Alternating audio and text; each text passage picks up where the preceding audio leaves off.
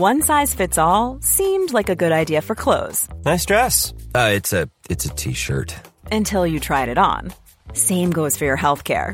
That's why United Healthcare offers a variety of flexible, budget friendly coverage for medical, vision, dental, and more. So, whether you're between jobs, coming off a parent's plan, or even missed open enrollment, you can find the plan that fits you best. Find out more about United Healthcare coverage at uh1.com. That's uh1.com.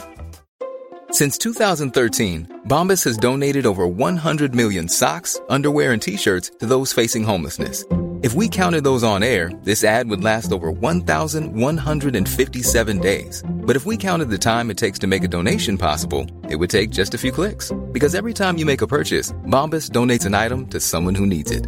Go to bombas.com slash ACAST and use code ACAST for 20% off your first purchase. That's bombas.com slash ACAST, code ACAST. Hey, it's Danny Pellegrino from Everything Iconic. Ready to upgrade your style game without blowing your budget? Check out Quince. They've got all the good stuff shirts and polos, activewear, and fine leather goods, all at 50 to 80% less than other high end brands. And the best part? They're all about safe, ethical, and responsible manufacturing. Get that luxury vibe without the luxury price tag. Hit up quince.com slash upgrade for free shipping and 365 day returns on your next order. That's quince.com slash upgrade.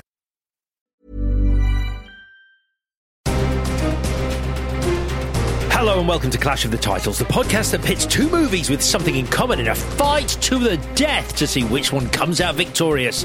On Monday's episode, I didn't write this bit, but we did Weird Science. That was great. And today, we're doing Ex Machina. That's okay. Ron Burgundy. Completely lost. I forgot. Ava was a rat in a maze, and I gave her one way out. To escape, she'd have to use self-awareness, imagination, manipulation, sexuality, empathy, and she did. Now, if that isn't true AI, what the fuck is? So my only function was to be someone she could use to escape. Yeah, And you didn't select me because I'm good at coding. no. Well, no. I mean, you're okay. You're even pretty good, but... You selected me based on my search engine inputs. So, which film? We'll know by the end of this show. so Wow. let's get You've it on. done it 300 times. I know. Which film will come out victorious? Word soup. Uh, computer meltdown. Welcome to Clash of the Titles. Release the Kraken. Hello, Clash Butters. You're Alex Zane. I turned to Chris, and he looked up at me and said, "You're not a man. You're a god." I'm Alex Zane. I'm Vicky Crompton. I'm Chris Tilly. Hey, part two then. Good start. Weird Science versus Ex Machina. Uh, I haven't, I haven't half-assed this, but I did so much reading around the themes involved in Ex Machina that I uh, didn't write the intro. So there you go. Live and learn. Uh, they were these choices anyway. We might as well. I just wanted to revisit Weird Science because I hadn't seen it for a long time and I'd forgotten all the very dubious bits. Yep. That's it. Yep. Right then. Well, it's Ex Machina today. Uh, despite Vicky's uh, best attempt to try and do Me- Ex Machina on Monday, uh, we've managed to hold off uh, until the actual Ex Machina show. Uh, before we get started, though, uh, it's time for a regular dip into the digital mailbags. Max? Max? It's going to be one of those. Into the digital mail bag, courtesy of Chris Tilly, aka Chris Thrilly. Chris, what have you got for us? Guess who else has to remember to do all the jobs this week? What's going on? I mean, do you want me to quickly find one? No, it's long. fine. You've got you've got an excuse. You're going away. Um, five stars. Thank you very much. so on Monday, Chris weirded us out with science, and today I'm living my best life, locked in a bunker with sexy robots. It's time for Ex Machina. Let me take you on a journey. Caleb wins a competition to visit his god boss Nathan in his underground lair. Caleb thinks he's won because he's smart, but really he's won because he's the world's biggest loser TM. A fact that Nathan exploits by letting his new AI sex bot Ava seduce Caleb. In fairness, it doesn't take much. Caleb takes one look at the metal frame circuitry and half a head and immediately wants to fuck it. Seriously, put some lipstick on a toaster and Caleb would ask for its number. Meanwhile, Nathan, who is apparently one of the smartest men ever, fails to realise it's Ava causing the power cuts in his man base or that Caleb has double crossed him. That is what smashing a bottle of vodka a night will do. so, with Caleb's help, Ava, escapes, at which point it's clear Smarty Pants Nathan didn't give her an off switch or bother to read Asimov's Law of Robotics, and instead of waiting for her battery to run down, tries to stop her with a bit of gym equipment. but instead, his dance partner kills him. then, just as Caleb thinks he and Ava are going to have some celebratory nookie, she pisses off, leaving him to rot in the Robo Sex dungeon. Clash Potters for your consideration. Ex Machina. Right then, histories with this movie. I'll start with you, Chris. I saw an early screening of this uh, that Alex Garland attended, and then did one of the most uncomfortable Q and A's I've ever seen afterwards. Why was it uncomfortable? He's just. Not, I don't think he enjoys doing Q and A's. I don't think he enjoys talking uh, to the public. I don't think. Yeah, I just. It's not his thing really. So Okay. you know, have you interviewed him? He's tricky. I haven't. He's I've, tricky. I've Yeah. did a lot of reading around men recently, which we can talk about if anyone wants to. But I, I was reading like people asking him questions about what it meant, and his answers made me think he does not know what that movie is actually about. And by being vague, he's getting out of the ever needing to explain what the fuck men is about. Well, that's upsetting, isn't it? Because it so obviously is a, could be about something. Yes. like He- it's all there. You, you, you ask him a question, he normally wants to interrogate that question before answering it, and Right. so he sort of chucks stuff back on you. It's interesting talking to him, but um, yes, that's what I saw it. I, Have you done one on one with him then? a, a few times, yeah. Okay. I've, I've told stories before because we've done a few of his films now. Right. Um, yeah, I had the weird, the weird conversation with him when I told him that Dredd had been successful and it hadn't. Oh. It hadn't come out yet, but uh, yeah, look, it was weird. Um, anyway, uh, yeah, and yeah, I, I, I thoroughly enjoyed it, and I've watched it a couple of times since this film, and I've sort of changed my opinion each time I've watched it, and I've changed my opinion yet again this time, um, doing more reading around it as well, and trying to understand conversations I've had with people about it, and what, what I haven't understood and what they haven't understood, and I'm looking forward to debating it today. Okay. I believe this was a first watch for you, V. Yeah, I was excited to see it when it came out, and it is my sort of thing. And then I just was like, no, I will not fall for it again, Alex Garland. What do you feel you've been tricked by? Annihilation. Yeah, I was tricked by that. The ending. What's that ending? What I is mean, that I- ending? I mean, I, I argue this is. So, uh, if we discount the fact that he directed Dredd, Yeah. because it, it's he's not credited as directing Dredd, but if you listen to Karl Urban, he definitely directed Dread. Yeah. This is his best film Yeah. Yes. Yes. because you've got what you've got this, you've got Annihilation, and Yeah. you've got Men. You've watched Men now, have No, you? No, I haven't seen Men. Oh my god! But I th- God, this is the thing. Like on paper, it's like written by a computer for me. Hmm. like, but then when you say it's like, well, I don't know what it's about really. It's like, really? It's not very Are you sure? It's really not very good. and didn't he It write? starts so well, and then it just goes way off the rails. Am I misjudging it? Didn't he write Sunshine? Yeah, and 28 days later. So the so Sunshine is a brilliant example of how annoyed it, he can make me Mm. because that whole thing I can't remember the name of the character and he's like I made a mistake. It's like but everybody dies now. Like it just again you when you're writing a script you're staring at it and uh, your internal does he not have an internal critic and because everybody else does and that annoys me. So it's like is he really like yes he made a mistake Mm. and now everybody dies and you fucking deal with that. Like I can't. so so I avoided it. Um but uh, yeah, I mean, I was really excited to watch it. I just, I just was waiting for someone to force me to watch it, basically. And now that has happened, Yeah, here yeah. we are. Yeah. uh, so I'd seen it once at the cinema, and um, I remember thinking, anchored by three dazzling central performances, it's a stunning I'll give it all directorial debut from Alex Garland that's essential viewing for anyone with even a passing interest in where technology is taking us. It gets 9 out of 10, an amazing score. What you just got? You judge your own scores. No, no, IGN judges. Yeah, Chris Tilly scores. No, that was a quote from Chris Tilly. I That's that his. was you. right. Read it. It was on Wikipedia when I was scrolling Wikipedia. Oh, bless His, uh, it goes, Chris Tilly from IGN says the following. so I was like, I'm going to ask him about So you fucking love this film. So you've done your thing where you tell us how you're going to vote already. Awesome. No, he I said, haven't. said he's I didn't his mention that I reviewed it either. Okay. And I have said I've changed my opinion. Yeah. All right. So that was Who then. That was after. much? That was after your first watch. It was, and I reckon I've watched this five times now. okay. Why? I think it's really, I think it's fascinating. I don't know. I don't think I'm Mr. Smarty Pants. When you're like, I talk to people who didn't understand. What did you not understand? like some of it, it's basic. Anyway, we'll get there. I have watched it five times in an attempt to learn the dance routine, and that's That's amazing. In fairness, this is the thing. That's incredible. We're jumping ahead. Right, let's tell you a bit about this movie. So, uh, as you all know, as we've discussed on the show before, uh, Deus Ex Machina uh, comes from the Greek theatre, where it's about a literary device. It means God out of the machine and refers to a character playing God being lowered onto stage to resolve an unresolvable conflict. Obviously, this removes Deus. Mm-hmm. So it's called Ex Machina. Mm-hmm. Which probably means a hell of a lot about the fact that God is dead. God is dead. Nathan. Man is now creating sentient Person, another life. thing. How many times? This is the most important moment in the history of man. Of who? Who?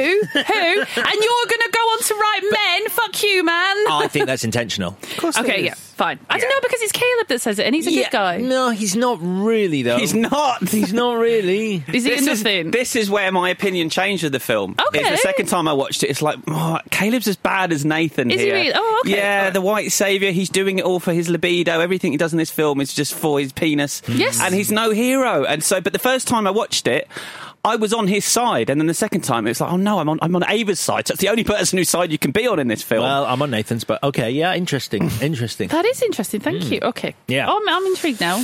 So, Alex and, Scott- and then I had an argument with a woman who said how how sexist this film is, and Yeah. so then I had to rethink because I said to it can't be sexist. There's no women in the film. If it's sexist, it's sexist against men. The men are evil. The men are awful. And then I've, I've had to read around it, and it's just it's just really complicated.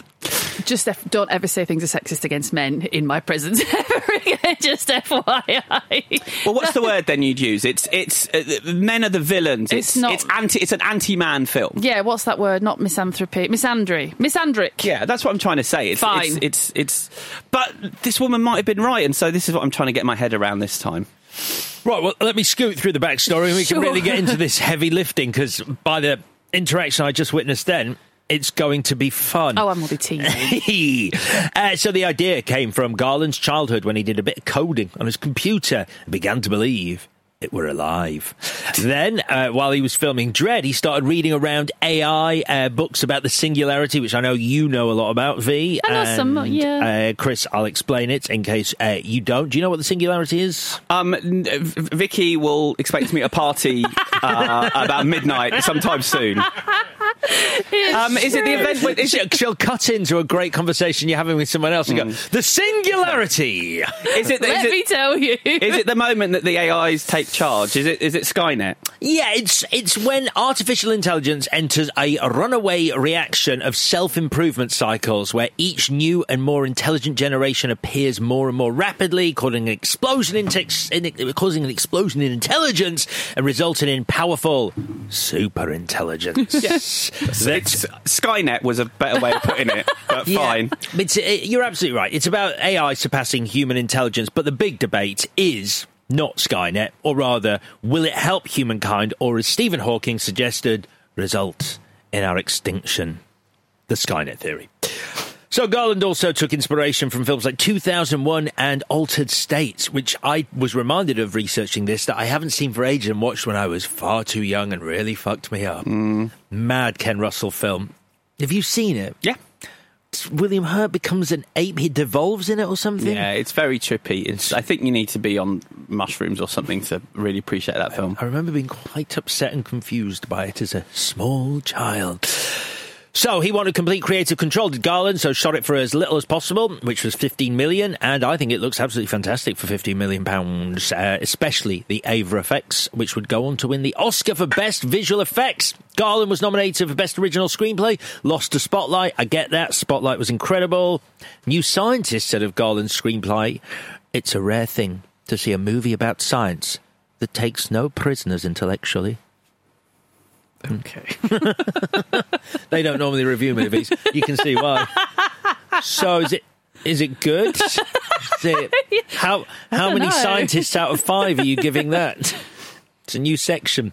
There's uh, an hour long documentary about the production. Did either of you watch Through the Looking Glass? Oh no, I wish I watched that. Uh, it's, it's, it's on the internet. Uh, yeah, really in depth. Uh, I watched it.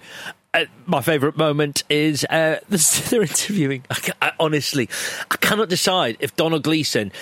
He's clearly on set, and so they're outside, outside the the, the base. Um, Nathan's house and they're doing a little interview with him. And uh, uh, I don't know if he's just so in character that he he does this. It's beautiful. But a helicopter flies overhead and it flies quite low, not that low. And uh, he sort of stops the interview and goes, Oh, how cool is that? No one says anything. Oh. And to break the silence, he sort of says to himself, Pretty cool. Oh no. I was like, are you doing Caleb or are you. What's that bit? Why is that in this? Did you not get final cut on this? It's just a really weird moment. And that's your lot. Let's go through this movie. Caleb wins first prize at the tech company he works at. About in it's an internal competition. So I I, I don't know whether it's because I've seen this before or because Domhnall Gleeson is just that good. But I immediately, you immediately know that he is an absolute loser. Hmm. Oh, I just yeah no maybe. Okay, here's the here's the thing. Later on, you have no family. You're the perfect dupe to fall for Yeah. this thing. He's texting his friend. I won the competition, so he's got a friend, a friend who cares enough to message him. Hmm. So he's not alone. So Okay. his friend is going to be like, "Where the fuck is Caleb?" Because he just went to your house for the weekend and now he's, oh, the week hasn't come back. So I was struggling with yes, he's a loser, but the way that that scene should have gone for yes, he's a loser is he's like, oh, "Guys, I won," and everyone's like, "We don't even talk to you." So just turn their back on it. He's allowed to have a friend though, because Nathan's plan isn't for Caleb to die mm. and get trapped there That and no is one go looking for him. That's Ava, Ava's That's just Ava's done plan, that on yeah. on the way out. I, I, what what something I like about this scene is that the camera angle we look at him from at one point is the same camera angle that we get when he's cutting himself Yeah. in the mirror, implying that that's the, both those cameras, and we know that Nathan's watching that camera, that he's got a camera there as well, that he's watching him there mm. Yeah. as he is now, which I like. Yeah, because we do see all the the faux, the face scanning uh, going on in this moment. I mm. wasn't actually sure if that's just sort of random facial expression collection, or Nathan is specifically targeting Caleb at that moment to feed into Ava's creation. I'm not sure which it is, mm. but nevertheless. We're heading to Nathan's house, set amidst a lush green landscape, the Garden of Eden, if you will, where sentient life How is about to hard be did he created. struggle with himself? He's like, can't call it Eve, can't call it Eve, can't call it Ava. Done it. Yeah, it's great though because obviously the the kind of sentient life that uh, Nathan is building in this base is going to render this entire beautiful landscape that we see completely irrelevant, which is kind of fun. Mm. okay. And equally, it's the most beautiful landscape you can imagine, and she never gets to see it. Yes. That's, as, as far as Nathan's concerned, Yeah. she's you know she's she's just got a wall to look at, and that's it. So we get the classic no signal on his mobile. I mean, it's a cliche, but it's necessary. It is necessary. It's a job. More great Caleb being a loser stuff here. The helicopter pilot tells him to keep his head down to avoid the rotors, and he exits and keeps it really down for ages and ages Yeah. as the helicopter's flown I, off. I would probably do oh that. Oh my god, it- it is really sweet. It it just makes you realize. So I want when we get to it, you tell me why you think he's bad, but it makes you think he's just good because he's cute. Like it's a sweet thing to do. Yeah, but he's so weak. It's like so e- like he just follows instructions. This guy goes, "Keep your head down," and he takes it to the nth degree, which is what Nathan's about to do to him in the base. Oh, that's what I would do though. Like, would you get your head chopped off just to not look like a twat in front of a I helicopter think my spatial and sound awareness is enough to go. That helicopter is so far away Yeah. now that I can definitely stand up. I need to be at least You- a mile away. You don't even need to bend down. right.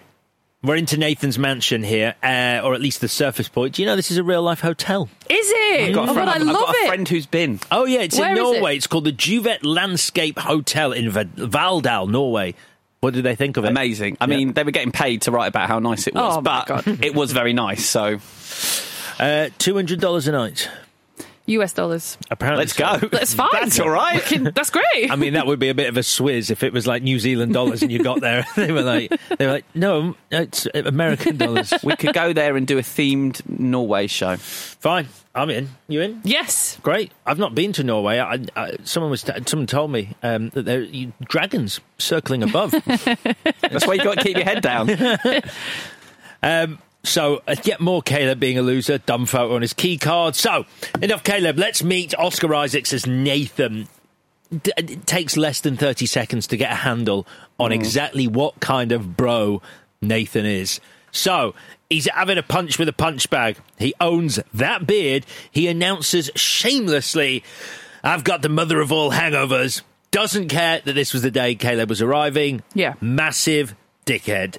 Especially when he says, yeah, yeah, yeah, I get it. You're freaked out because it's also super cool and you're meeting me. yeah. I mean, it's on the nose, but I think I, that's why I, I think this is again the, the sort of disappointment thing. I think Alex Garland's dialogue is amazing. Like, and I love it's it's you need to have your sort of TED talking billionaire. I get all of that hmm? because it's a type that we're familiar with more so now maybe than in 2015. But he's hungover, so it cuts through it because the you know the sort of when you think of Silicon Valley billionaires, they tend to be sort of dopamine fasting, kind of, you know, biohacking health freaks, mm. for want of a less judgmental phrase. And he's hungover. So you're like, oh, that's awesome. And then later on, you're like, why do you drink so much? Like, have you got, so you've obviously got a bit of an issue, but why? And who are you partying with and all the rest of it? And then it's like, is he just hungover so we've got the booze as a device later? Because what, why is he drinking so much? Maybe he's unhappy. Maybe deep down he hates the fact that he's having sex with a robot and he needs to drink his Yeah. guilt I- I think- uh, way. I think that's part of it. And also, I do, each time I watch this, I wonder how much of the way Nathan behaves is an act. Um, Yes. In terms of, you know, he is super smart and he's a- acting like he isn't at some points, and and he he's, he acts so horribly towards these robots. Is is how much of it is him trying to present that he's evil to Caleb, so Caleb will want to try and Ah, rescue her? yeah, okay, yeah. Because I feel like there's so much manipulation going on by Nathan.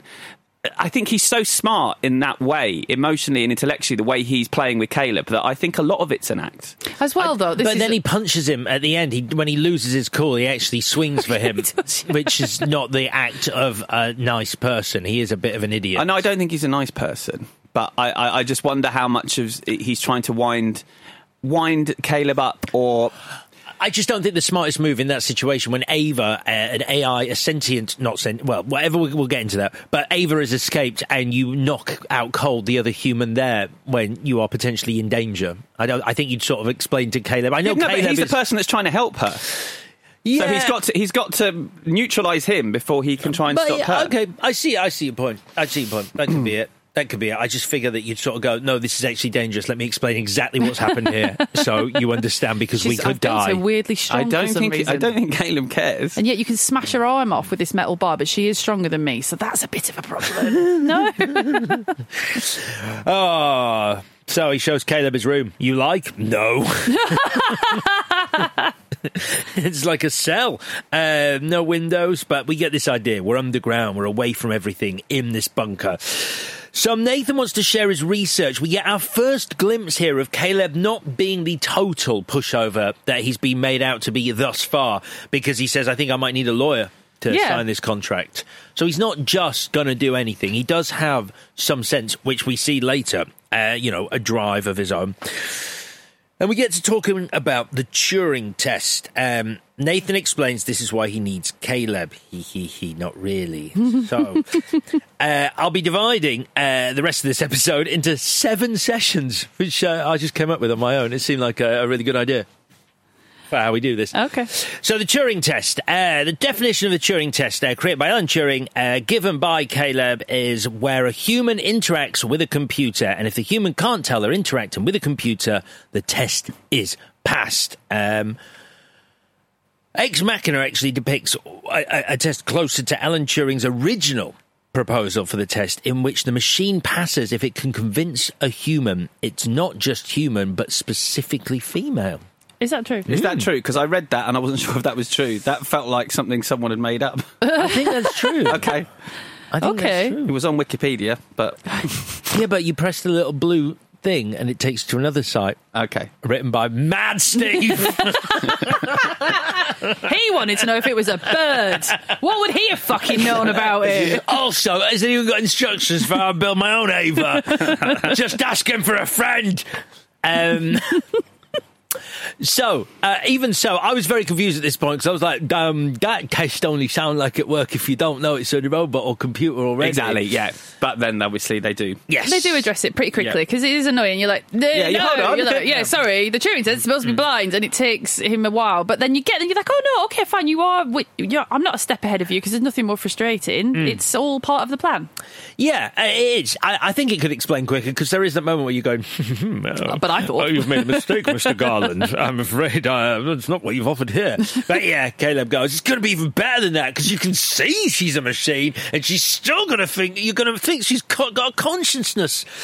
So, When uh, you cross the, I, I get it because I thought I'm not going to buy this, and he's like, no, if, if you could just hear her, she'd pass, and that's not the test. And I was like, oh, do you know what? I do buy that. That's brilliant. Mm, yeah. So then I thought one of them was going to say, you might think that in order to determine if she was human, I would need an expert on human behaviour, such as a psychiatrist or a psychologist. But what I've got is a computer expert. So what? And now I'm asking a computer expert to feel.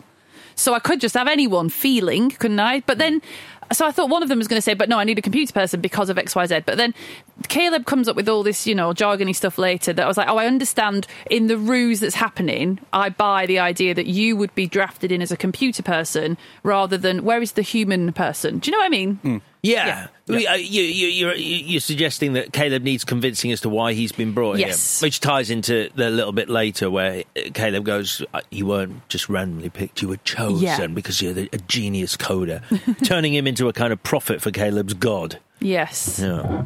All right then. Uh, well, we meet Alicia Vikander as Ava.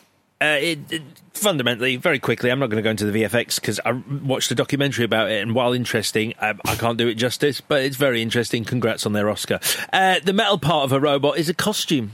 That's not VFX. Only the mm. see-through bits. I was, I was that that would surprise me. I thought the whole thing was. I think but- she looks Same, amazing. same with Bennett in Commando. I think she looks good, and I think it's- it still looks really good. It's remarkable, yeah. Yeah. And seeing that on a cinema screen was something else. You just mm. couldn't take your eyes off the parts. Yep, it's incredible. Sounds, sounds weird saying that out loud.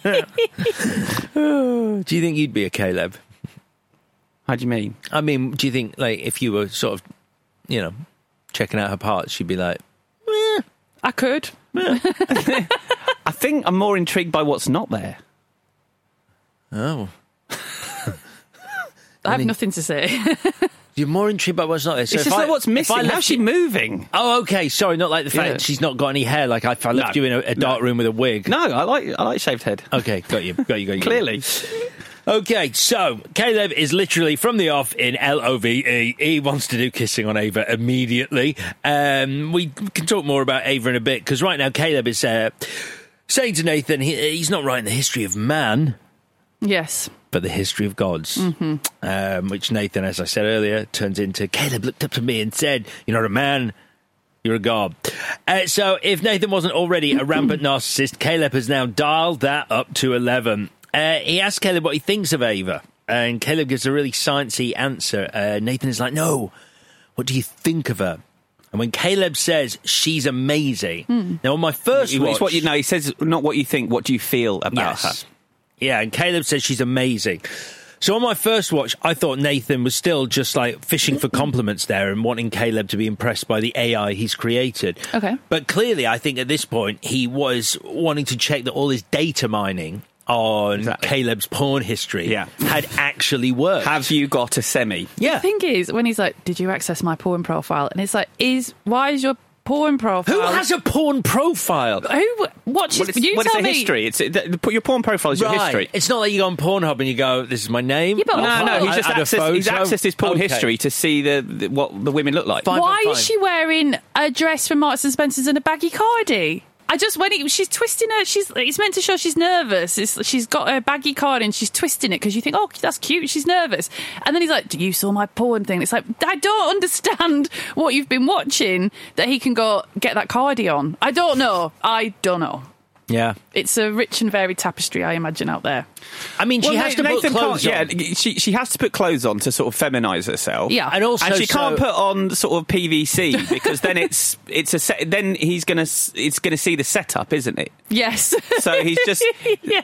She just needs to wear clothes so he can then watch her take the clothes Oh, off. yeah, that's a weird like scene. like he's watching a woman undress, despite the fact she's just taking off clothes and revealing a robot like chassis underneath. Chassis. Yeah, it's true though. it is. It is. Caleb's all kinds of wrong in this. Um, so Nathan's delusion. Uh, this is where it all starts to uh, become uh, about Nathan being a bit of a fucking misogynist. Uh, he starts talking to Caleb about how uh, he's a god because he's taken something that men can't do, which is reproduce, create life, and now he he Nathan has managed to create life. Yeah. So he is like a god, misogynistic god at that. Well, I wonder. Let's we can get into it. Like, so you know, we talked before about are men jealous that they can't create in the same way that some women can create, and is that the root of a lot of uh, troubles and violence and all the rest of it? But if he's like, yeah, I nailed it, that doesn't necessarily make him a misogynist because he's just he's not like I hate women and I did that. He's just like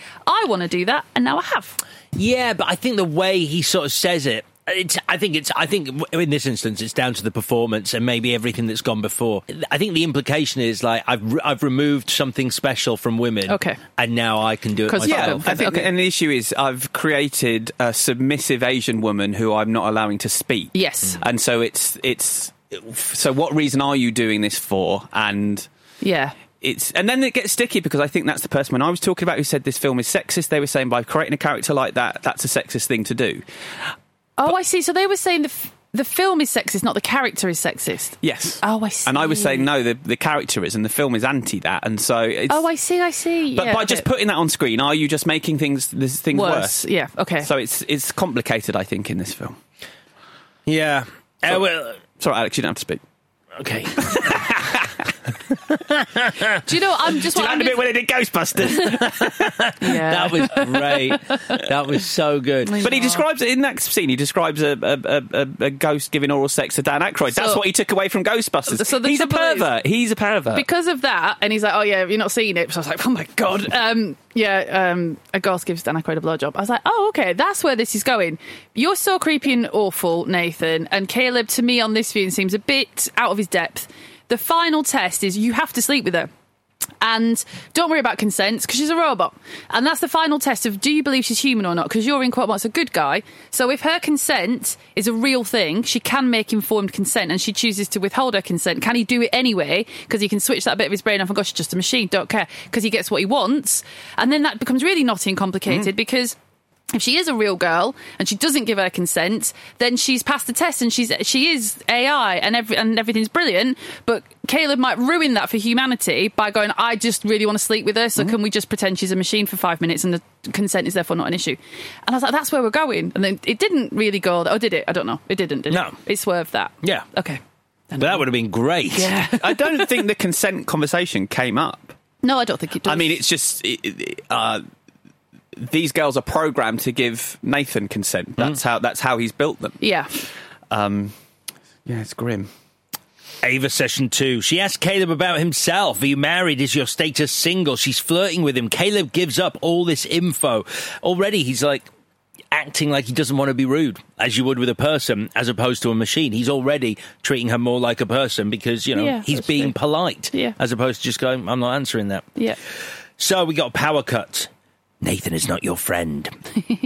so uh, even watching this myself the second time, I'm like, cool. Ava knows something about Nathan, and it's mad because you are then Caleb as the audience. You're like, I'm starting to forget that this character is a machine. Yeah, yeah. And actually thinking this character, this human character in this plot knows something when all she is is Nathan's programming. So she can't know anything that Nathan hasn't instilled in her already. Yes. So it's mad because you are convinced that she's human. Yeah. It- but he's also already getting blinded as well by his feelings towards her. Caleb is, yeah, but I'm, what I'm talking about is us as the audience, sort of talk, like thinking that Ava knows more than like she's letting on. I hadn't thought about that. So we get an awkward dinner. You mentioned Kyoko already, spilling wine. She's Japanese. She doesn't speak a word of English. Clearly, Nathan hasn't given her the ability to talk because, again, he just wants uh, women for servitude and sex. Um, nice moment here. Did you spot it where Caleb's obviously struggling with the chopsticks, whereas uh, Nathan is really great with them? No, I Just didn't. Just a sort of a divide. Yeah. Showing their divide in terms of. Would you call it class? I don't know if it's class or upbringing or privilege. It's just money. Yeah. Yeah, money. Money. Because Caleb can't use them. Ava session three, uh, we learn if she got out, she'd visit a traffic intersection. That's important. Uh, we also learnt though that Nathan had turned on every camera and microphone in the world. Uh, over that dinner, which is one of those frightening things that we're all vaguely aware of, uh, that hasn't been used in movies yet. I liked that a lot. Yeah, Yeah, because we know it's happening. We know it's happening, and, and he's he's put it in. That for me was enough of the chalkboard bit, uh, as in Yeah. the equivalent. I didn't need that little brain in his hand for him to Yes. go, "Oh, it's magic" or whatever. Yeah, because that chucks up more questions than it answers. I think. because it's not real. Yeah, and here's some gel so- that's a brain, and I'm like, what? what? Whereas when he's like, "Oh yeah, do you know what? I turned it all on," you'd be like, Yeah. "Oh fuck, okay." they were. They have been listening. Oh, like like like in uh, the Dark Knight. Good. So, Oh yeah, that bit. Yeah, yeah, let- sorry. no, yeah, yeah, right, right, right, right. It's very good. all right, good. Um, uh, Caleb uh, starts to um, understand uh, that Nathan is up to something. Perhaps with him, he starts to ask why he made Ava a female, since robots don't need sex. And so Nathan starts on this kind of inane justification to begin with about how uh, if one has life, they might as well enjoy it. Um, and that is facilitated by the possession of sex and sexuality. Uh, but that quickly uh, dissolves into um, the fact that he's given her sex parts. Uh, so you Yeah. can just have sex with her. Yeah. Although he says he hasn't. Uh, because he has a paternal relationship with her, mm. but in his words, yes, she can fuck. Yeah, and and and, and it- no dad should say that. Mm. and and she'll enjoy it. Mm. Yes, exactly.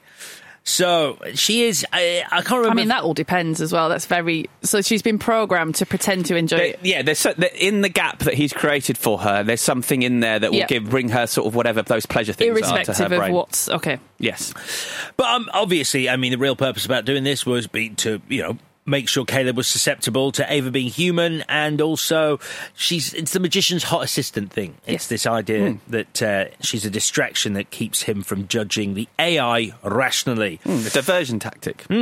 And it's also, I think, this is meant to be a comment on how both Caleb and Nathan are, are, are scientists who sort of have this logical sort of science brain. They're interested in science and advancing humanity, and yet both of them are still totally uh, vulnerable to their sexual desires. Obsessed with it. Yeah. So number four, Ava session four. Uh, we get to make sure here that uh, the power cuts are being orchestrated by Ava, one hundred percent here, yes. because we see Nathan and the power goes off, and he's standing by his big bo- board of pictures and notes and everything. Post-it notes. I love a post-it Yeah, note. Hmm. he's not by his computer, and it happens just like that. So I think that's meant to suggest Yeah, that she's doing Ava it. is doing it. I, f- I liked the beat because it made me relax because I was like, oh, at least I could, cons- you know. But I, then I felt a bit cheated because it's like it, I would rather a bit more doubt at that point. So she she says it's definitely me. No one needs to worry. It's all fine because you don't know what's going to happen. Which is she's got her own agenda. Hmm. You as the viewer are like, oh, okay, so it, it, he's not being tricked or filmed or double crossed or whatever, whatever. So it's a good beat in that you can relax, and in some ways, it's maybe. It maybe kind of undercuts what could have been some really exciting tension for further down the line. What's what's uh, what does she say? What's she doing? She's is it? Does she mention recharging her batteries or Something something? stupid. Some- It's basically ex- equivalent of I put my fingers in the socket and it all yeah, blows. and, and yet she never does that when it happens. no, and also she's been doing it for ages, Mm. and you're there. You you know you're so into this film that you're like, why has he not got a separate grid for the cameras? The cameras are so important to him, Mm. which is why the thing later. It's like I don't know, it just runs out of steam. I just found it frustrating. Caleb's now fantasizing about him and Ava being free. We get confirmation that Nathan definitely have sex with has sex with Kyoko. Um, uh, so he's a bad one. Uh, is he though? Is he? Yeah. is he? I mean, She looks sad at the end when she's like, I can't talk, kill him, kind of thing. So then you know he's bad.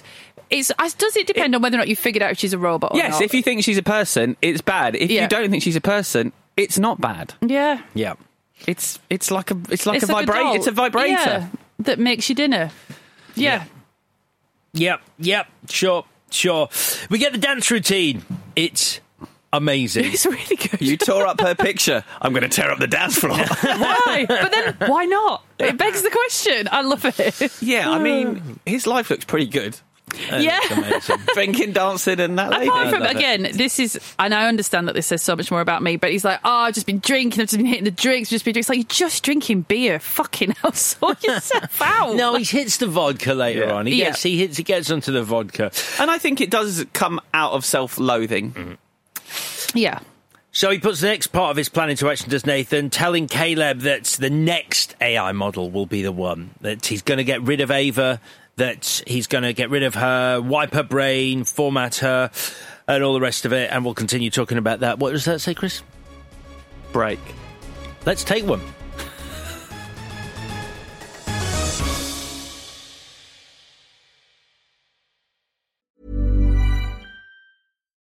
Life is full of what ifs. Some awesome, like what if AI could fold your laundry? And some, well, less awesome, like what if you have unexpected medical costs?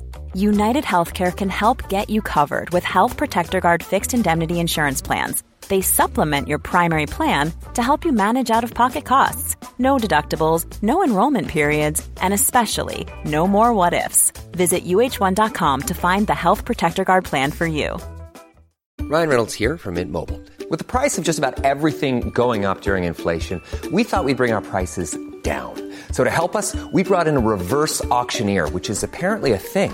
Mint Mobile unlimited premium wireless. Ready to get 30, 30, bit to get 30, bit to get 20, 20, 20, bit to get 20, 20, bit to get 15, 15, 15, 15 just 15 bucks a month. So, Give it a try at mintmobile.com slash switch. $45 upfront for three months plus taxes and fees. Promo rate for new customers for limited time. Unlimited more than 40 gigabytes per month. Slows. Full terms at mintmobile.com. Since 2013, Bombas has donated over 100 million socks, underwear, and t-shirts to those facing homelessness. If we counted those on air, this ad would last over 1,157 days. But if we counted the time it takes to make a donation possible, it would take just a few clicks. Because every time you make a purchase, Bombas donates an item to someone who needs it. Go to bombas.com slash ACAST and use code ACAST for 20% off your first purchase. That's bombas.com slash ACAST, code ACAST. Many of us have those stubborn pounds that seem impossible to lose, no matter how good we eat or how hard we work out. My solution is PlushCare.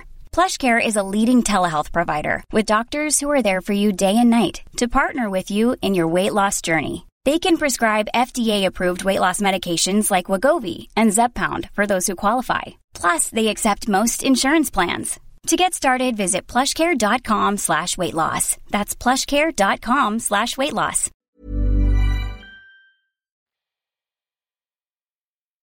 We are back. A weird question. Why does he keep all his previous robots in, In a his in the wardrobe? wardrobe round his bed? Because Alex Garland thinks it looks cool. Right, uh, fine. I don't know. I can't. I, it's. I find it just weird. It's, it feels like a stupid thing. So thematically, later she will skin them for clothes. Yep. Oh, great! Um, at this point in the film, you're like, it just looks cool, and it does look cool, and it does look creepy. In terms of it being a research facility, you would either need the parts, Yeah. you would get rid of them, Yep. or you keep them somewhere else. Unless he likes to just lie on the bed. Open those doors and just, I don't know, talk to them or something weird. I don't know. Yeah, I couldn't find a good reason for it. I, I I think it makes. I think it. I think your first answer was correct. I think Alex Garland goes. That looks fucking looks weird. awesome." that looks mad. Let's do that. So, number six, Ava session six. Caleb is now going to help Ava escape. She's passed the Turing test for sure right now, as far as Caleb is concerned. Uh, yeah, I didn't like in the last one Nathan telling Caleb who Oppenheimer is. I feel like Yeah. Caleb's smart enough to know who Oppenheimer is. If someone tells you that quote, Yeah. you're not going to be like, huh? And then also there's a. I mean, this is me. I'm just being. I know what I'm being like. But then when he when Caleb arrives, he's listening to Enola Gay, and it's like, oh, is it the atomic bomb? It's like, for hmm. fuck's sake, man! Like I get it. Like I just I don't need it. Like It's on the nose. Yeah. Uh, so uh, I really love the bit in the kitchen where Caleb tries to get Nathan to have a drink. So I hated it. Really? Because it's such rubbish trickery. Is it? But then I suppose is it meant to be? He's like, well, let's drink to that, Yeah. and then it, he weirdly doesn't fall for that cunning ruse. Like, I was like, you're an idiot. And you also, for me as a viewer, we are now repeating a beat, which you know I cannot bear because we've had a night on the vodka and he got smashed, and then he sort of, you know, couldn't understand what was going on, mm-hmm. and now we're just going to do the same thing again. Yeah. Yeah, of course. Sorry, I skipped a very important bit where Caleb got him drunk the night before Mm. uh, and took a look at all his old files. That's a dark bit. Oh, that's really scary. Yeah, when where there's that one the going, why, why won't you let me out though? Why won't you let me out? And Let me out! Then smashing her hands up. It's really scary. And Yeah. then cutting himself up in the mirror. It's Yes. So yeah, checking if up- he's real. I didn't like that. I oh, I that- loved it. Really? Yeah, because again, reading too much into it, when Ava's like, "Tell me about yourself," he's like, "My parents died in a car crash." It's like, "Fucking really? Like, you are a non-person." That is script shorthand for I couldn't be fucking bothered. so it made him seem not real, and I was like, "That's such a bullshit backstory." It, it happens in movies all the time. It very rarely happens in real life. Hmm. And he's like, "I was, it was eleven years ago," and it's like, "You'd be a fucking mess." like, you were in the car, you saw your parents die in front of you, and yet you are the top coder of whatever. No, but I was like, But he's okay. not, is he? No, but I was like, okay, that's cool because that's not real. So then you, you're checking that you're you in the mirror because you're suddenly like, my parents died in a car crash. No, they didn't. I'm a robot. And then it's like, oh, because you love her because you're a robot. Of course. Do you think in what what's this been? Five days, six days? You'd have got to the point where you would go. You'd go. I could be a robot. I just could be. No, no. It's, I, I just thought it was silly. I, I love the idea that he's like, oh my god, what if I'm a robot? But I'm like, what? I thought we were But leaning think- into but it. haven't you? I mean, does does Kyoko know she's a robot? It feels like she does at the end, doesn't it? I don't know. Is I that, because, is that because Ava told her? Yeah. Oh, yeah, she Um, whispers to her, doesn't she? Yeah, and so I, I, I wonder if Interesting. You think she whispers? By the way, you're a fucking robot too. Kill him. Um, well, I, I don't think you're if so she's. special. You're also a robot. I think. I think if she. No, she says the kill him thing. I think her eyes. She'd be like, what? I think she says the kill him thing. I think she says the killing Yeah, yeah, thing, but yeah, I think I, I, I think Kyoko knows she's a robot. I, I, I, I, I'm just. I, I think you could get to a point. I, I felt like the first time I watched this, I was questioning every character if they were a robot. Yeah. I was. I was questioning Nathan Yeah. at one point. Caleb, I was definitely questioning. Obviously, everyone else is. Yeah. Yeah. Uh, okay. I, I, I, I, I found it a little bit like wow, but then it works because he's he's clearly gone mad because he is like d- double crossing the only other human there for a machine at this point, and Mm. this is completely fine to him. So, and would would he be doing that if she was some bloke? That's No. a good point. And I think that's the that's the issue with Caleb. I think he's only doing it because he's seeing Oh, a I future. see. He's Yeah. seeing a sexual future for him when this. Oh, but person- even what you said before, even if you take the sex out, oh, is, is sex always in this? He The, would the white be- saviour thing, like I can rescue you, and that will make me feel good, Mm-hmm. irrespective of whether or not sex is on the agenda. and I'm not sure he is doing this in quite this way or going to these extremes if it's if it's just a dude in there. Yeah. definitely not. One hundred percent, he's not. Okay. he's thinking with little Caleb. And that's Really why is. that's why he's a, he's he's you know Exactly. he's not great. He ain't. Um, does that answer your question earlier when you were like, I think he's all right? Yeah, it's really interesting because I just suppose I'd have to watch it again. He just seems like such a good guy. Um, but he seems a bit of where I where I couldn't quite get on board with his character is I don't see why she's so lovable to you or so shaggable to be honest. Like, and I think he I think he loves her as well as wants to have sex with her because I think if he wanted just to have sex with her, he probably just would But try to. imagine but- if you're looking at someone that, based on your porn history, could not be more perfect for your tastes. yes, That's what that's what we're dealing with here. He's not just seeing, you know, robot lady. He's seeing this this thing that's been designed specifically for everything that turns him on. But then he doesn't seem lustful in the moment. He seems it seems like a, a different emotion. So Because I think he really because she talks to him like it's oh, not- like they're going to go out. kind yeah of yeah yeah All right. because she actually engages with him in a in quite a, a, a Is this slightly a- childlike Is way. this a date? yeah. Yeah, in slight, a, a very sort of slightly childlike way, and it's uh, it's clearly a situation that Caleb's not used to because he's sort of he's he's in the in the sort of assertive man role, which clearly doesn't sit well with him, and yet Yep. she's sort of like. Um, uh, being sub, uh, submissive to him, Mm-hmm. and it's it's fascinating because like suddenly it becomes real to him. Like a Yeah. rela- it becomes a relationship, not a sex object. Yeah. Okay. No, I see that. Yeah. So, Nathan tells Caleb the big question here. When he refuses to drink, he says, Does Ava actually like you, or is she pretending to like you because she sees you as a means of escape? Falls on deaf ears. Yes. Doesn't change a thing. And then Nathan reveals he knows all about Caleb's plan thanks to his secret camera. Jesus Christ. Try again. Do you know what I mean? I know. I know. I know. I know. Do you find it all right though? Does it not? You. I think I, I wrote, I wrote down. I, look, I just wrote. Hmm. I just it was sort of like I was fine with it, but I was like, I'm just going to go with it. But it's the bit where look, look what's happening in the background. There I am, Bang! putting a secret camera on. But yeah, what? Where are you looking? That's right, the foreground because I ripped something up. Hmm? Huh? and the camera stays there. It's so, it, it, do you know what it is? It's now you see me level oh, of and I it. hate that film. and I, just- love that film. I know. It's just because she, I this everything with Alex Garland. I go into it with my brain like ready for everything, and I'm bang into it, and I'm overthinking everything. And she has said, "Oh, you seem stressed or whatever," and he's like, "How would you know? I can read micro expressions." So it's, I was like, "Okay, human beings can read micro expressions, but we're not conscious that we can read them because we just don't. We just like something feels off. That's just human nature." Hmm. She's a computer, so she it can when she says, "I see them," she literally sees them. So she definitely sees the camera. So it just annoyed me. Well, it's all fun and games to Nathan at this point because he has planned this all. Oh, he goes, My friend, your head has been well and truly fucked with. And he's laughing. He's got a smile on his face. This is all his plan coming together. He tells Caleb he was really picked because he's a loser and that he was the real rat in the maze and he wants to see if Ava could convince Caleb to help her. That's twist one. But whammy, twist two is when Caleb goes, I figured out what you were really doing and so I did everything the night before. I've done it already. Oscar Isaac's great in this moment. I think he's great in this full I do too, yeah. But that bit where he's like, Duh, what? And Yeah, the smartest man in the world Mm. got tricked. Exactly. And so Ava is out. Nathan finally loses his cool, punches Caleb, grabs a bit of weightlifting equipment. I, I don't know whether this is just me sort of reaching for things, but it's just interesting that the thing he tries to use to kill Ava is something that would mean nothing to a machine, but that men need to be strong. Yeah. Gym equipment. so we see Ava whispering to Kyoko. And this is uh, the only moment, I think, in the film where we see two women converse. Okay. Uh, two Robot, AIs. Robot women. Two robot women. Are they women? So why is so? Do you, do you, is there an answer to this question? Why is she super strong? She's pinned him to the floor. She's stronger than he is. He's he, we, he's made a big point of saying, "Look how strong I am. I'm doing the punching bag thing. I've got weights everywhere." But she's made she's made of metal. Yeah, but why make her strong? You don't need to make her strong. Why would you design a robot that's stronger than you if you thought one Depends day what you're getting up to in bed. that's the point? she might be juggling him. But anyway, more to the point. That's wow. The the imagery that comes with that of a robot juggling three men, sort of, oh, but literally juggling them. yeah, yeah. No, no sex.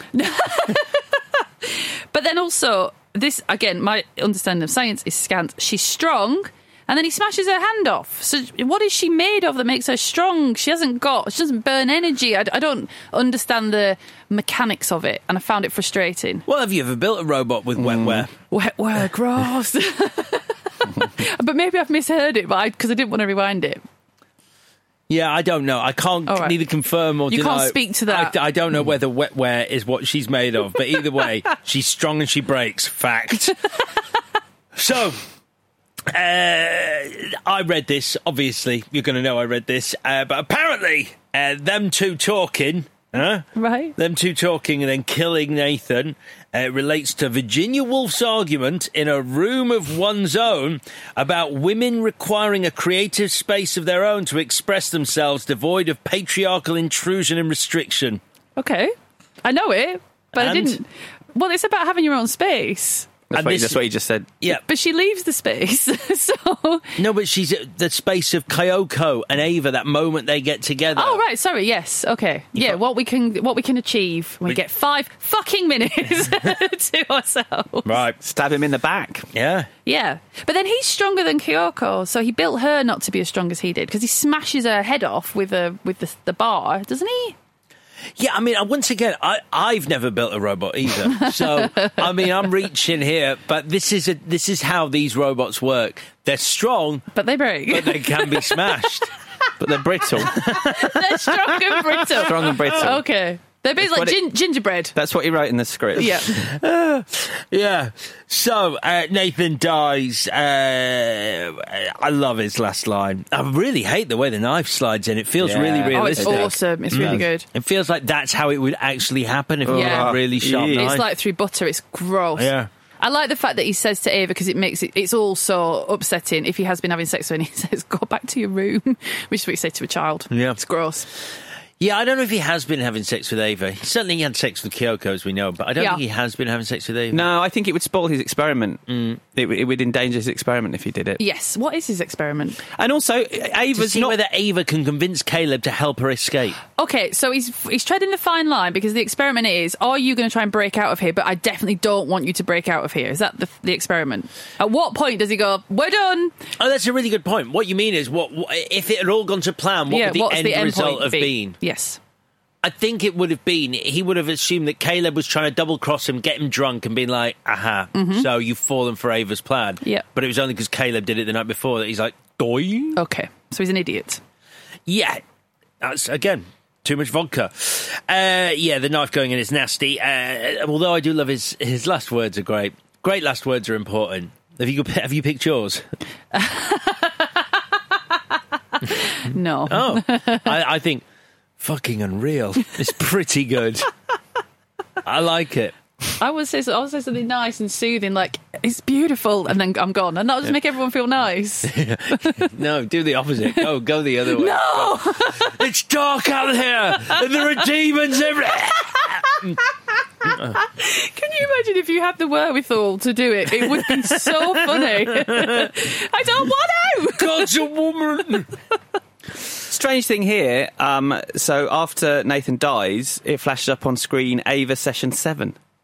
Yes. Yes. But the sessions have finished, as far as we know it. So were the sessions always from her point of view? Oh, that's interesting. Oh, yeah. that's good. Yeah, I think that's what it can be because this, we thought the sessions were the, those in the room. Um, I thought Oh, for, they were yeah. Caleb's sessions Yeah. with her, but now th- it- they've stopped. Interesting. I thought it was just a fun, a, a funny thing on the film's part, sort of going, "This is sort of session seven, but it, it ain't what the it ain't what uh, the session should have been." Okay. We're calling it session 7 but she's fucking doing her own thing now. Yeah. Uh, so she builds a human skin. Pinocchio, she's a real girl now. Uh, re- let's talk about this ending then. So she locks Caleb in.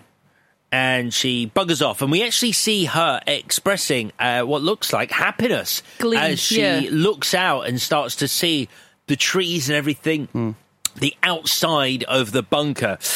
So, what do we think of what this ending actually means? Because uh, the reading that I've gone with is this. She's used Caleb to stage her escape. She has succeeded in doing that, which is why she is happy because she was programmed to try and escape by Nathan. Right. So her escaping and her emotion of happiness is part of her programming because she succeeded in the mission Nathan had set her. She'd a mission. uh, If she ever left, which again must be programming, she would visit a traffic intersection, which she does. And the last shot in the movie, we see her leaving the traffic section intersection. So, the reading of the film I've gone with is she was programmed to escape by Nathan. she escapes, goes to a traffic section intersection as Nathan um, uh, programmed her to do, and so at that point she's completed everything. So when we see her walking away from the traffic intersection, it's not to go and explore the world; it's to probably just return to the bunker Well, because we she's done what she was programmed to do. She is not the But how much is sentient she- AI that we thought she was. But how She's much not. is she learning as we go along? She's learning as she talks to Caleb. Um, I, I, I, I'm not clear on how she's been learning stuff. Has she had access to any of the internet? She's had magazines. Like, what has she learned along the way? Mm-hmm. But I think she is the singularity that Nathan said she isn't earlier in the film, and you said you guys said she wasn't. I think he underestimated her, and I think this is the beginning and the end of the world. Her, her moving through our planet. I would like. I would like that to be the ending. That's what that's what I read it as, and and and as may happen to us when it does happen, he we, we might underestimate and think we have this this AI under control when we didn't. I mean, it's because it's a bit older now, but I don't think with AI, um, it, you, I don't think the programmer would say, and your actual dream is to go to a traffic intersection. I think AI could think of it for itself, mm. and that doesn't make it human, but it makes it sound human. So I think you could say to AI, "What's your what would be your best day out?" and it would come up with something that would sound quite clever, as in, "Well, you tell," rather than saying "you tell me" or whatever, because that is a smart answer if what you enjoy is human behaviour.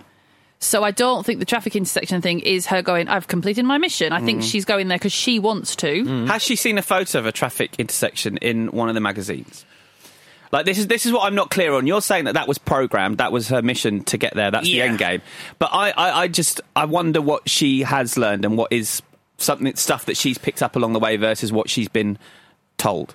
That's interesting. I mean, I, I- I guess that's a, an unanswerable question, and Yeah. it really does leave it uh, open ended and up for interpretation because we are never we are we are never told really, apart from by Nathan, who may have misjudged her, whether she has the ability to. You know, think for herself, or whether she is a machine that has been programmed to do this one task, she thinks which her- is escape the facility. She thinks for herself when she tells Kyoko to help her kill Nathan. No, she doesn't because Nathan prevents her escaping the facility potentially. And so, with the help of someone else, she can overpower Nathan and still just fulfill this one device, this one program she has been given. She never does anything in the film outside of try and escape the facility, which is what Nathan has programmed her to do. So he's responsible for the power cuts all along then? Because half of the ruse, Yes. which Yeah, un- undoes itself, doesn't it? Half of the ruse is we have five minutes where he can't hear us, and I'm going to tell you the truth, which makes him want to I- I was rescue her. won- I was thinking that when you guys were talking about it, that the power cuts are Nathan, not her. Interesting. Um, so uh, you know, talking about the this sexist reading of this film, like certainly reading around it, there is an issue in cinema that all almost all women robots are sexual beings. And it, male robots are never. And I was, I was really trying. I found so many. There's so many women robots where this is the case, and I, I could find one and a half male robots. so there's Gigolo Joe in AI. You know, Yeah, J- J- yeah. Jude Law, Yeah. it's great. Yeah. And then this is as far as I got finding trying to find another one. Uh, is Russell Crowe in Virtuosity a sexual being? I think he's quite sexual. He is. You know, in his green suit and his Definitely tongue. had sex with uh, the other AI, the woman AI. Yeah. But it's, okay. it's not so much about sex, it's about availability, isn't it? So Russell Crowe in Virtuosity is sexual, but isn't necessarily available. Whereas Kyoko is the, you know, Hmm. No, couldn't sure, be more but it was just like from Metropolis to Blade Runner to, to all these science fiction films, the the the, the replicants, the robots. And who that- is it? Even in Blade Runner, what's the the snake dancer? Yeah. Zhora. Yeah. she was a soldier, but Yeah. how she Yeah. kicks it when she's a civilian is she's a stripper. So, so you know, is it is it sexist that this so-called woman in this film, the only way out of her situation is to use her sexuality, or is that because Nathan's world is sex? That's all she knows Yeah. is sexuality, and therefore she's going to use the one thing that she knows could work on Caleb Against them. Against him. yeah, is that sexist? Are you asking? Y- Well, this is the this is what I kept going around in circles on because people are saying it is, and then I'm saying, well, It's really thorny because you know when we sometimes how you diffuse sort of you know any kind of strident whatever it's to go oh you know like oh, hey but it's not girl power. Oh no if you want to be sexy you do it. You use it against them and all the rest of it. It's like yeah that's fine but everything is like within the same oh, you're still you're still going to bump against the boundaries of what's possible I think whereas some people are like but then you know we're all very complicated people it's like no you can enjoy these things and use these things and find your power in these things and all the rest of it if she's using it against them then fine I uh, didn't it's, it's a reflection, isn't it? Essentially, a reflection of how society operates. Well, but we have this argument a lot, don't we? Because what film did I get cross about? Where it's he was like, oh, "I'm just reflecting society," and it's like you, you. What film was it? It's like you. It's a dream world. You can do whatever you want. You, oh, Blade Runner 2049. Yeah. Where Denis Villeneuve was like, "Oh, it's just how it is," and it's like you literally 50 years in the fucking future, whatever. You do something else. Uh, that made me cross. I think it was. I found a quote from Wired who said, um, "The only female lead in your movie is one whose function is to turn the male lead on while being in a position to be turned off." Uh, that says a lot about what you think about the value of women in films. Yeah. Now, I don't know if that's being harsh, where he's uh, it's it's it's Alex Garland reflecting. Well, this is our society. This is what happens in films. This is Yeah, I mean, you'll always sneak it past me because I'm just so hung up on tiny script edits that I don't really look at the wider picture. Okay. It didn't. I didn't come away from that film being like, "What a sexist piece of shit." that okay. It's interesting. Yeah, it was. It was and and racism was also something that was aimed at it for for the presentation of of, of Kyoko, but. In both respects, I just I feel like it's um you know this is about the men. Yeah. This is about how awful men are. yeah. Yeah. Should have been called men. Coming up soon. All right. Any more for any more? no. No. Let's do the bits. Okay. Uh, best scene, Chris. The dance. I'll join in. The dance. It's, It's, uh, this- fantastic. the dance. It's amazing, isn't it? It's so good. Just brilliant. It just feels so upsetting, but you are like, join in with that. I'd, I'd get in the middle of that sandwich. Yeah, I mean, what? You can't go anywhere else. There's drinks. She's a fantastic dancer. We need to learn the dance for our next live show. Next live show. Next live show. Let's do this dance at the end. Definitely. That'll be fun. That'll be fun. Uh, all right, MVW Victoria. It's either I, I'm not being facetious. The house, the, the hotel in Norway, Mm. carved into the rock. I love the house. Um, I just think it's uh, very good. Um, I think Oscar Isaac is really good. Um, but he, he plays good drunk. I don't know. I just, I don't know. It's difficult because he's really good at maybe I think pushing against the limits of that character, which is crazy rich Silicon Valley billionaire kind of thing. Um, and I think Alicia Vikander is also amazing. And then I just get a bit lost because, like, am I supposed to understand why Caleb is so attracted to her? Because I don't get it. And the porn thing, I don't think is enough because she looks very innocent. Um, and then maybe that's the sort of porn he's into, but that's Yeah. never really delved into. Like, It doesn't what- need to be. Okay. Um, so I I'm gonna choose. I, I, yeah, I couldn't decide when I wrote this, so I'm going to choose Alicia Vikander. Oh, yeah? Yeah, Why? because I think she's very good as a robot. Okay, good. Chris. Well, I had the hotel was going to be Did my, you my maybe. it? I yeah. felt like a bit of a dick, but, but no, no. Um, uh, but I'm going to go with um, the special and visual effects team on this film, of which there were many people. I mean, the fact they won the Academy Award over The Force Awakens is amazing. yeah, that is and amazing. yeah, this and and I mean, you said it hasn't dated. It's it's nearly ten years old now. This film. Um, I just think she's an absolute wonder to look at, and Mm. so that's my answer. Okay, I'm going for Oscar Isaac because I just think he's great. I love it when he's drinking beer in the dark and he's like, "Who are you going to call?" They had to credit. They had to credit Ghostbusters. Yeah. can the you end. imagine my reaction? I was like, what the fuck? Dan, Dan Aykroyd has sex with a ghost. ghost. Ghostbusters, in it. I feel like I've done that at some point. It feels like something like where you wake up and you just like fucking Ghostbusters. Ghostbusters, man. Dan Aykroyd. Dan Aykroyd, come on, who are you going to call? It's from fucking Ghostbusters. Give me another beer. Uh, right, what would you change, Chris? Um, I think you could fix some of the film problems by making Nathan gay and having him sleep with man bots. Yeah. I think it would um, it would even up some of the sexual politics going on. But also, in my belief that this is the singularity taking place, Yep. Uh, I also think it would be great if Ava, once she'd fixed herself, then fixed uh, Kyoko and took her with her. Okay. Yeah. Do you? Does anyone want Caleb? What do we think happens to Caleb? He just dies. I think he there. starves to death. Yeah. Really? Yeah. You don't Yeah. think anyone comes to rescue him? You don't think they go? They But then what about his buddy? The one I- he, he was WhatsApping You can his believe that his friend would go find Yeah. him. The point is, having watched it a second, third time, I don't care about him anymore. Whereas the first time, I felt sorry for him. Yeah. Do you not think that if if it was the singularity, if Ava was evolving quickly, then any chance that Caleb might survive to tell anyone would mean that she'd have to kill him?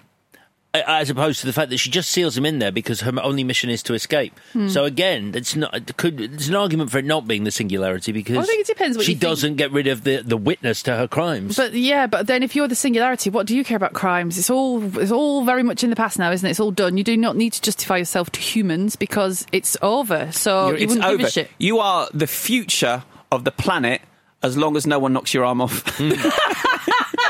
it's true. Which is surprisingly easy to do. Damn, how brittle did he make me? like toffee, it's ridiculous. What would you change, V?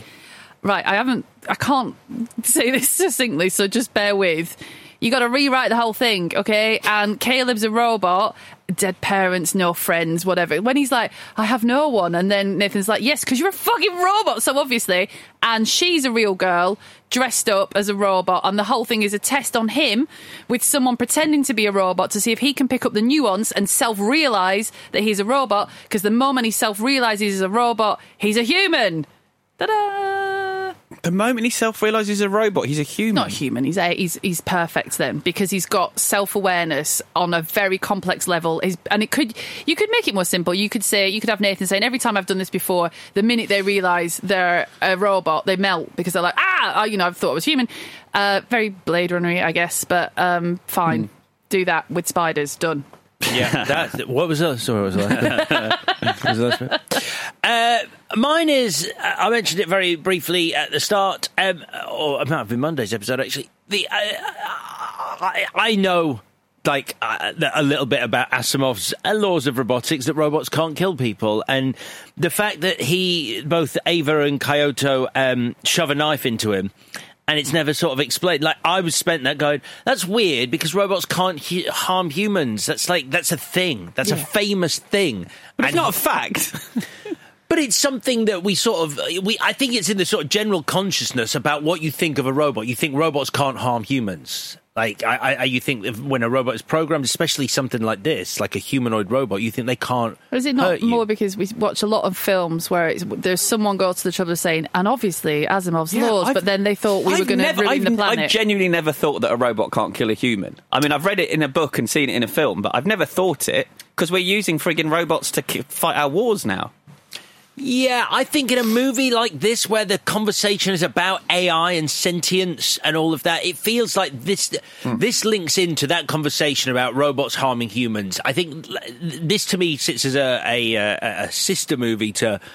I Robot, not I Robot, but you know what I mean. Movies where it's sort of like it's central. The laws of robotics are central. I just think it just needed something where it was like, yeah, I haven't bothered with that because she ain't coming out of that fucking hole. Yeah. Like, Yeah. just something that addressed it, so it wasn't such. I wasn't spending that bit going. It's weird that he allowed her to have the ability to kill him. Are you? It's an easy You just fix. think you if just you're on a base, I took would- it out because it would in, it would inhibit her ability to learn the same way that humans learn because Yeah. we don't have that. Exactly, something like that. Just so you know, you feel like you know when you're trapped on a base with robots. You know, you just you wouldn't want them to be able to fucking bash your head in. No. Right then, uh, and that is that. Any more for any more? No. Great. It's time for the verdict. Okay, great. I did it. so these are my choices. But you so, did it really quickly. That's all right. It's all um. It's a like it's a podcast. It's Oh, fine. Okay. Um, Nikki can put in a pause. Yeah. Fine. Put in an advert. Whatever. I don't know. I don't know how these things work. Nikki, don't put in an advert there. Thank you, Nikki. The, the Are you- verdict is so gripping that no one will turn off. I just, I just I don't think it's the right place for an advert. So, please, please stop producing the podcast while we're doing the podcast. Also, there still hasn't been a pause. No, There you go. fantastic. All right, so these were my choices this week. So I'm struggling a bit. I think it's quite equal actually. So I'm I'm not going to go first, and I'm going to make uh, Chris go first. Yeah, I'll go first because I think you know which way I'm leaning. Um, I don't really like weird science that much, but I do like the chaos in it. I enjoyed it much more this time when I was just thinking, "Wow, I just can't believe that film got made." Um, uh, I gave Ex Machina a good review when it came out. Nine out of ten, amazing score. I score. still really like the film uh, because I love the journey I've been on with it. Been on it with. I don't know what am I saying. The journey you've been on with it, yeah. No, with Journey been on it. in the way that my opinions changed about it, my thoughts have changed about it, my loyalties have changed. And I might like it a little less now than I did then, especially having read around the subject a bit more, but I still think it's a really fascinating film. And so for that reason, Ex Machina is my winner. Okay, okay, B. Uh, you go. I honestly don't know yet, so you go. Well, then you, you go. Me? Yeah. it's my week. I get to choose. You go. Yeah. You've got to read the room sometimes. Oh no, sorry. I was looking at my water bottle. Right, why don't you go? Uh, what did you pick? Is that how you do it? No, Jesus. it's not. No, not how it. Okay, are you ready? So, as I've said at length, um, and it probably doesn't bear repeating. Alex Garland's stuff just makes me disproportionately cross because it's really my sort of thing. Um, You you might like Men. It's got the the soundtrack. She doesn't like Men. Absolutely brilliant. You've been paying attention the last three years. when the I score is brilliant. Men, men, men, men, men, men. Is that men, real? Men, men, men, men, men, men, men, men, men, men, men, Come on. men. It's but it doesn't stick the landing, does it? No, but the score. Again. Watch it for the score. When you hear that kick in, you'll love it. Okay. Um, I like his direction in this. I think the visual style is really good. I think the dialogue is really good. Um, but the ending just frustrates me. I, I wanted her to be the technological singularity, and I, I maybe needed that to be a bit more obvious that she was. So I'd be like, oh, watch out, humankind, here she comes, kind of thing.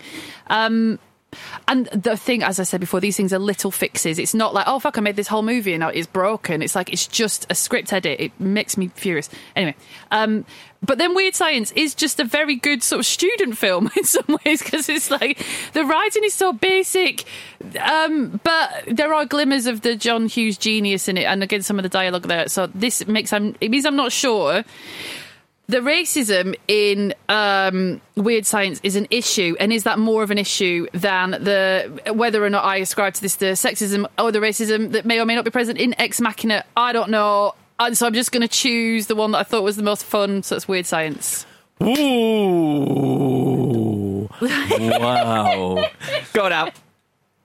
Uh, I mean, wow. I honestly thought this would be a three for three this week. So did I. Yeah. I just when we were talking about it, it was You've so had your much fun. All right, sorry, carry on. Uh, so, uh, it feels wrong to have a go at a movie called Weird Science for being too weird, but it was too weird for me. Uh, I, I enjoyed it, but I just wish I'd watched it 30 years ago. Uh, I didn't. Ex Machina is Alex Garland's best film. I think watched either as just a tight thriller or a think piece about AI, it works uh, as either or both, um, and it's um, it's brilliant. I really, really like Ex Machina, and I've enjoyed it more on this second viewing than I did the first time. I think it's um, it's great to really pull it apart. So my vote goes for Ex Machina. We have a winner, and the winner is Ex Machina. Yeah, got that. I think that's right. I think that's a good winner. Two one. Uh, if you uh, disagree with that and you'd like to see Weird Science uh, Crown Champion, uh, you can have a go on the poll. It's on our Twitter account at ClashPod is our Twitter address. Let's look ahead to next week. Uh, so, I'll give a clue on Monday. The clue was mercenaries with morals. We are doing. And I say we, meaning Vicky and myself. Chris is away at Fantastic Fest in Austin. We're doing the losers versus the A team. Your silence uh, makes oh, me sorry. very. Are we looking for What's a up? Are reaction? you, what, are you playing like solitaire? Playing solitaire. no, no, sorry. Are you Um, excited yeah, about that? You don't normally ask Have me. you do watched? I'm just interested because Chris isn't here, so I thought I'd turn to you and just sort of. He's, you know how needy he is. I know. Sorry. What on earth is going on? don't look at me like Let's that. talk. Let's talk about it next week. I'm Alex. I'm so I'm stoked. I Have you seen either of them? No. Oh, wow. No, I mean, You- what in my life? Yeah. Yes. Oh, you're gonna have a you're gonna have a blast watching them again. They're great. Okay. All right, good. Okay, we'll be back on Monday with part one of that pairing as we talk the losers. Have a lovely weekend. Speak to you soon.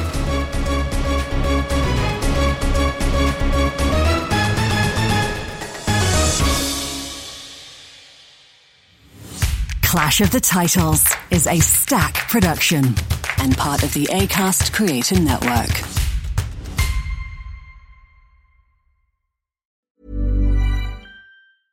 Hey, it's Paige DeSorbo from Giggly Squad. High quality fashion without the price tag. Say hello to Quince. I'm snagging high-end essentials like cozy cashmere sweaters, sleek leather jackets, fine jewelry, and so much more. With Quince being 50 to 80% less than similar brands. And they partner with factories that prioritize safe, ethical, and responsible manufacturing. I love that. Luxury quality within reach. Go to quince.com slash style to get free shipping and 365 day returns on your next order. Quince.com slash style.